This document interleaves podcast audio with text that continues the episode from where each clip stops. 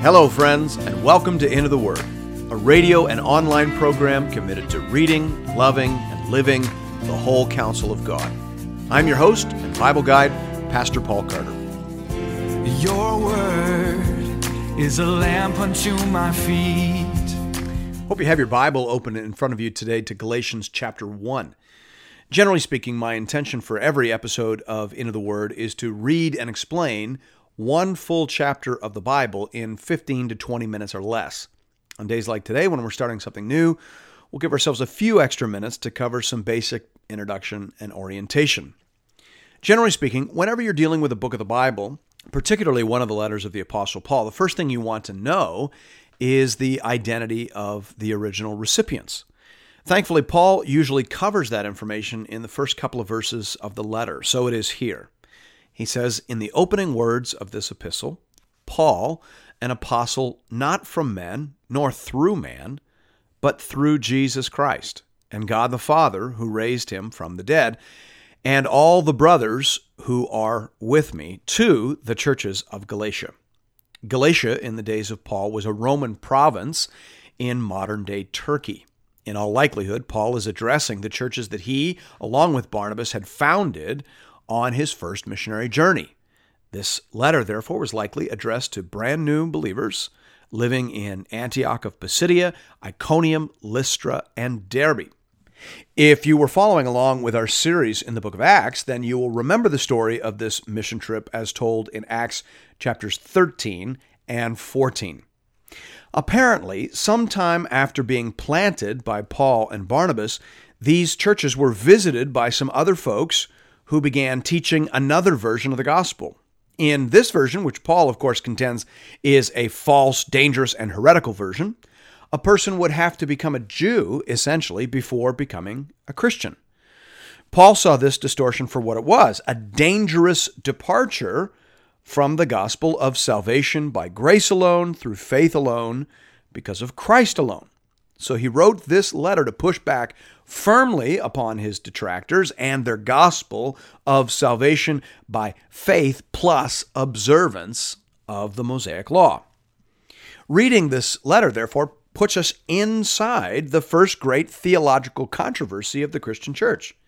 In fact, if our chronology is correct, then it was this letter and the events that are narrated in it that immediately precipitated the Jerusalem Council recorded in Acts 15.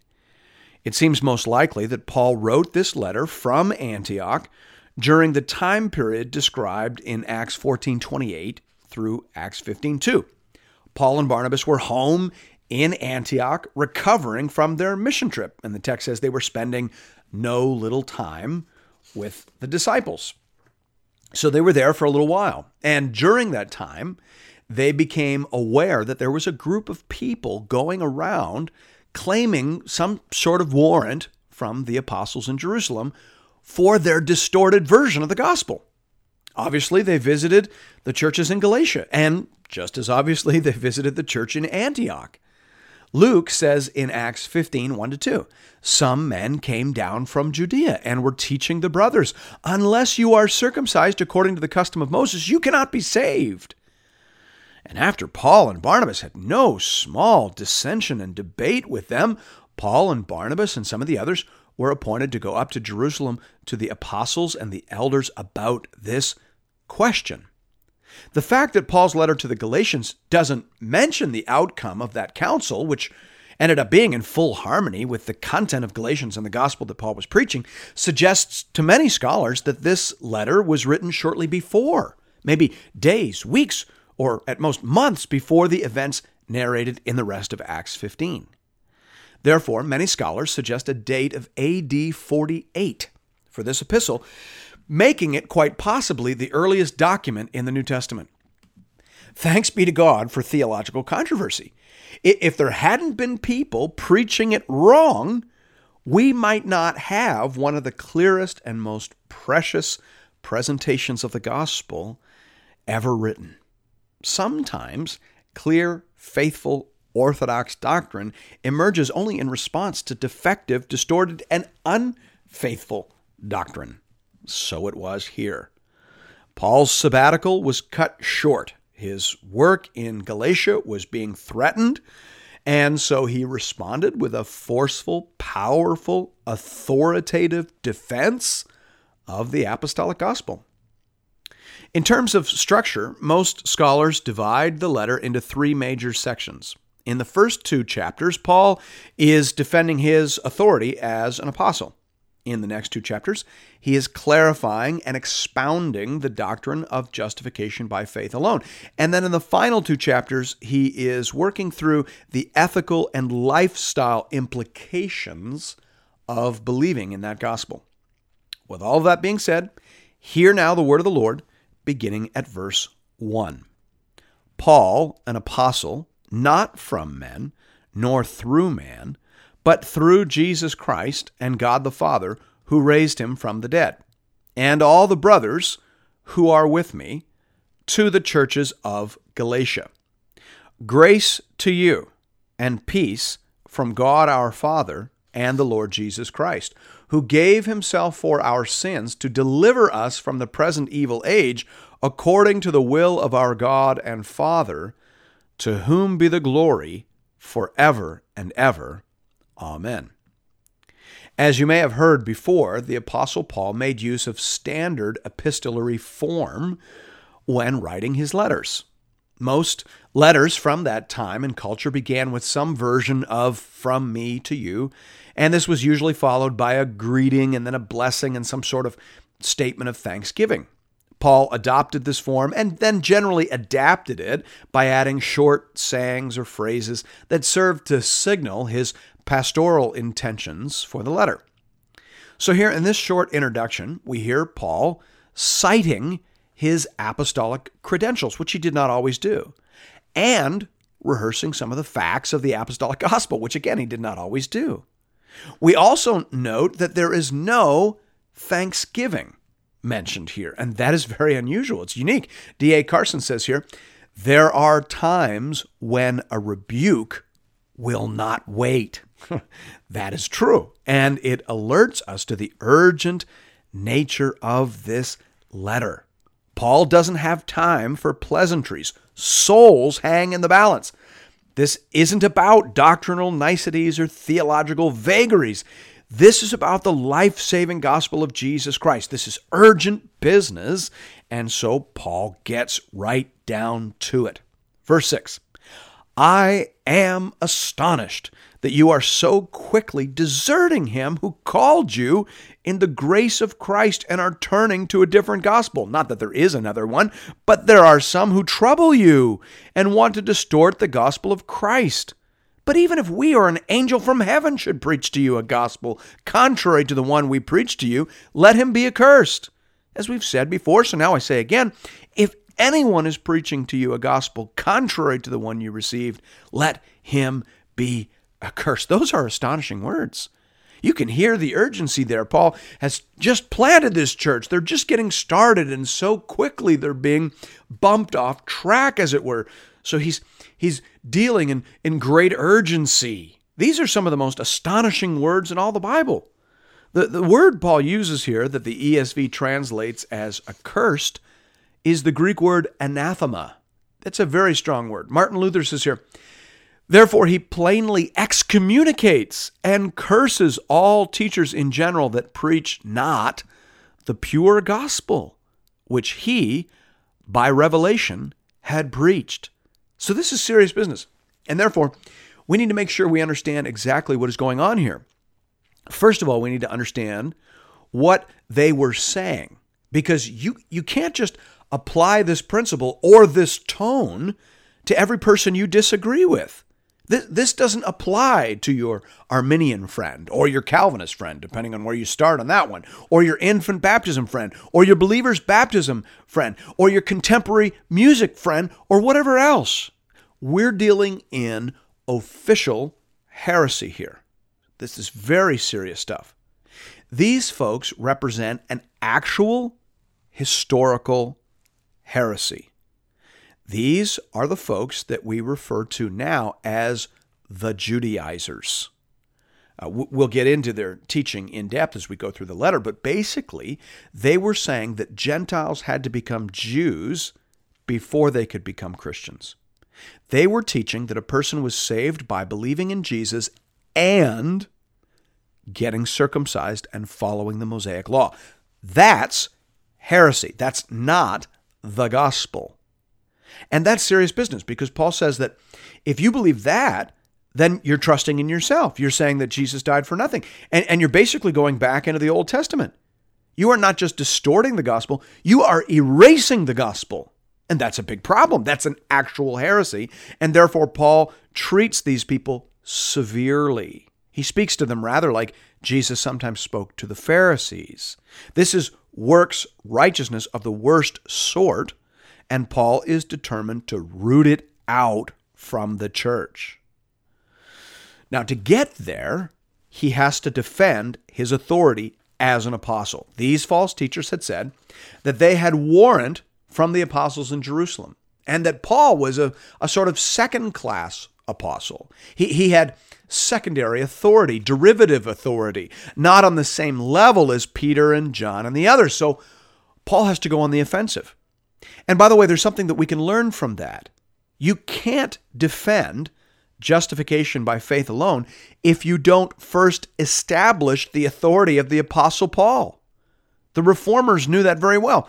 They knew that if you lost sola scriptura, then you would soon lose sola gratia and sola fide.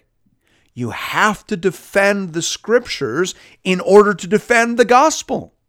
So that's what Paul does. He says, I am an apostle by revelation. My teaching is therefore the authorized teaching of Jesus Christ. Back in John 16, Jesus said that he would complete his revelation via the Holy Spirit through his authorized apostles. Paul says, I'm a part of that. I am an authorized scripture writing Bible breathing apostle of Jesus Christ.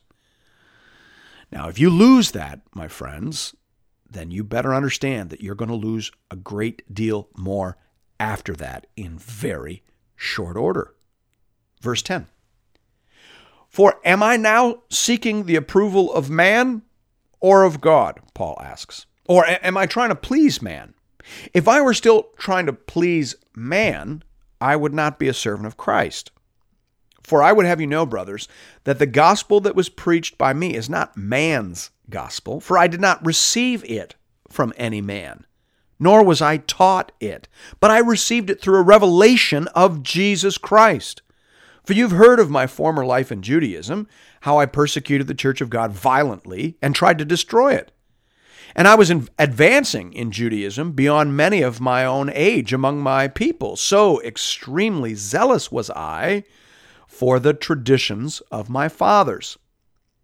But when he who had set me apart before I was born, and who called me by his grace, was pleased to reveal his Son to me, in order that I might preach him among the Gentiles, I did not immediately consult with anyone. Nor did I go up to Jerusalem to those who were apostles before me, but I went away into Arabia and returned again to Damascus. Here, Paul is referring to the revelation he had on the road to Damascus, as well as the three years he spent in Arabia immediately following that. And you can read about that in Acts 9, verses 1 to 23. By the way, this is one of the reasons that people so love and cherish this particular letter. It contains by far the most biographical information about the Apostle Paul that you're going to find outside of the book of Acts. In, in fact, I recommend reading Galatians with one Bible while you have another Bible open in front of you to the book of Acts. That way you can see how this all fits together. What Paul just said fits inside what Luke said in Acts 9 19 to 25. If you have your second Bible open to Acts 9, then you can stick your finger right on top of verse 23, where it says that after many days had passed, the Jews plotted to kill him. Now, these sorts of very vague time connectors are characteristic of ancient literature. Many scholars piece this all together and suggest that Paul left the city, Damascus, shortly after his conversion, and spent three years in Petrosian Arabia on a sort of spiritual retreat, during which time he was visited by the risen Lord. Stop and hear that. Paul was every bit as much of an apostle as Peter or John or Thomas. What, what made them an apostle was that they had spent three years with the Lord. And, and they had a special gift and empowerment by the Holy Spirit. Paul qualifies on both counts. Paul spent time with the risen Jesus in the flesh. Hear that. He's not saying that he had a dream. He, he is saying this gospel was revealed to me by Jesus Christ. And I was commissioned to preach it by Jesus Christ. That's incredible. That's abnormal. Paul admits that. He, he, he mentions that. He says that in 1 Corinthians 15, 8 to 9. Last of all, as to one untimely born, he appeared also to me. For I am the least of the apostles, unworthy to be called an apostle, because I persecuted the church of God. So Paul isn't claiming special honors, just legitimacy. He is an apostle, and he received his gospel directly from Jesus Christ, just like the others. This happened in Arabia, after which time he returned to Damascus, whereupon the Jews hatched a plot to destroy him. But his disciples helped him to escape from the city. He continues the story in verse 18. Then, after three years, I went up to Jerusalem to visit Cephas and remained with him 15 days. But I saw none of the other apostles except James, the Lord's brother. In what I'm saying to you before God, I do not lie. Then I went into the regions of Syria and Cilicia. And I was still unknown in person to the churches of Judea that are in Christ. They only were hearing it said, He who used to persecute us is now preaching the faith he once tried to destroy. And they glorified God because of me. Again, if you have your two Bibles open, you can insert this story into Acts 9 26 to 30. Paul was in Jerusalem for 15 days, but he was already an apostle by this time. He had already been preaching the gospel for three years. He visited Peter, here called Cephas, and James, the brother of the Lord. Then he went into the regions of Syria and Cilicia.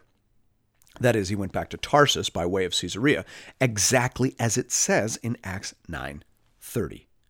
There, he preached the gospel for about 10 years. As for the church in Judea, Paul says that he wasn't well known to them. They only heard reports about the man who used to persecute them and how he had been converted and was now preaching the faith he once tried to destroy. And they glorified God because of me.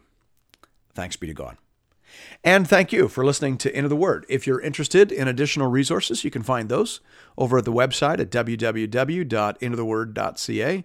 You can also find a variety of resources at ca.thegospelcoalition.org. And you can check us out on Facebook, and I hope that you do. We have a growing community of Bible readers over there, and we post daily encouragements and conversation starters. It'd be great to see you there. And I hope to see you again tomorrow, right here, for another episode of Into the Word.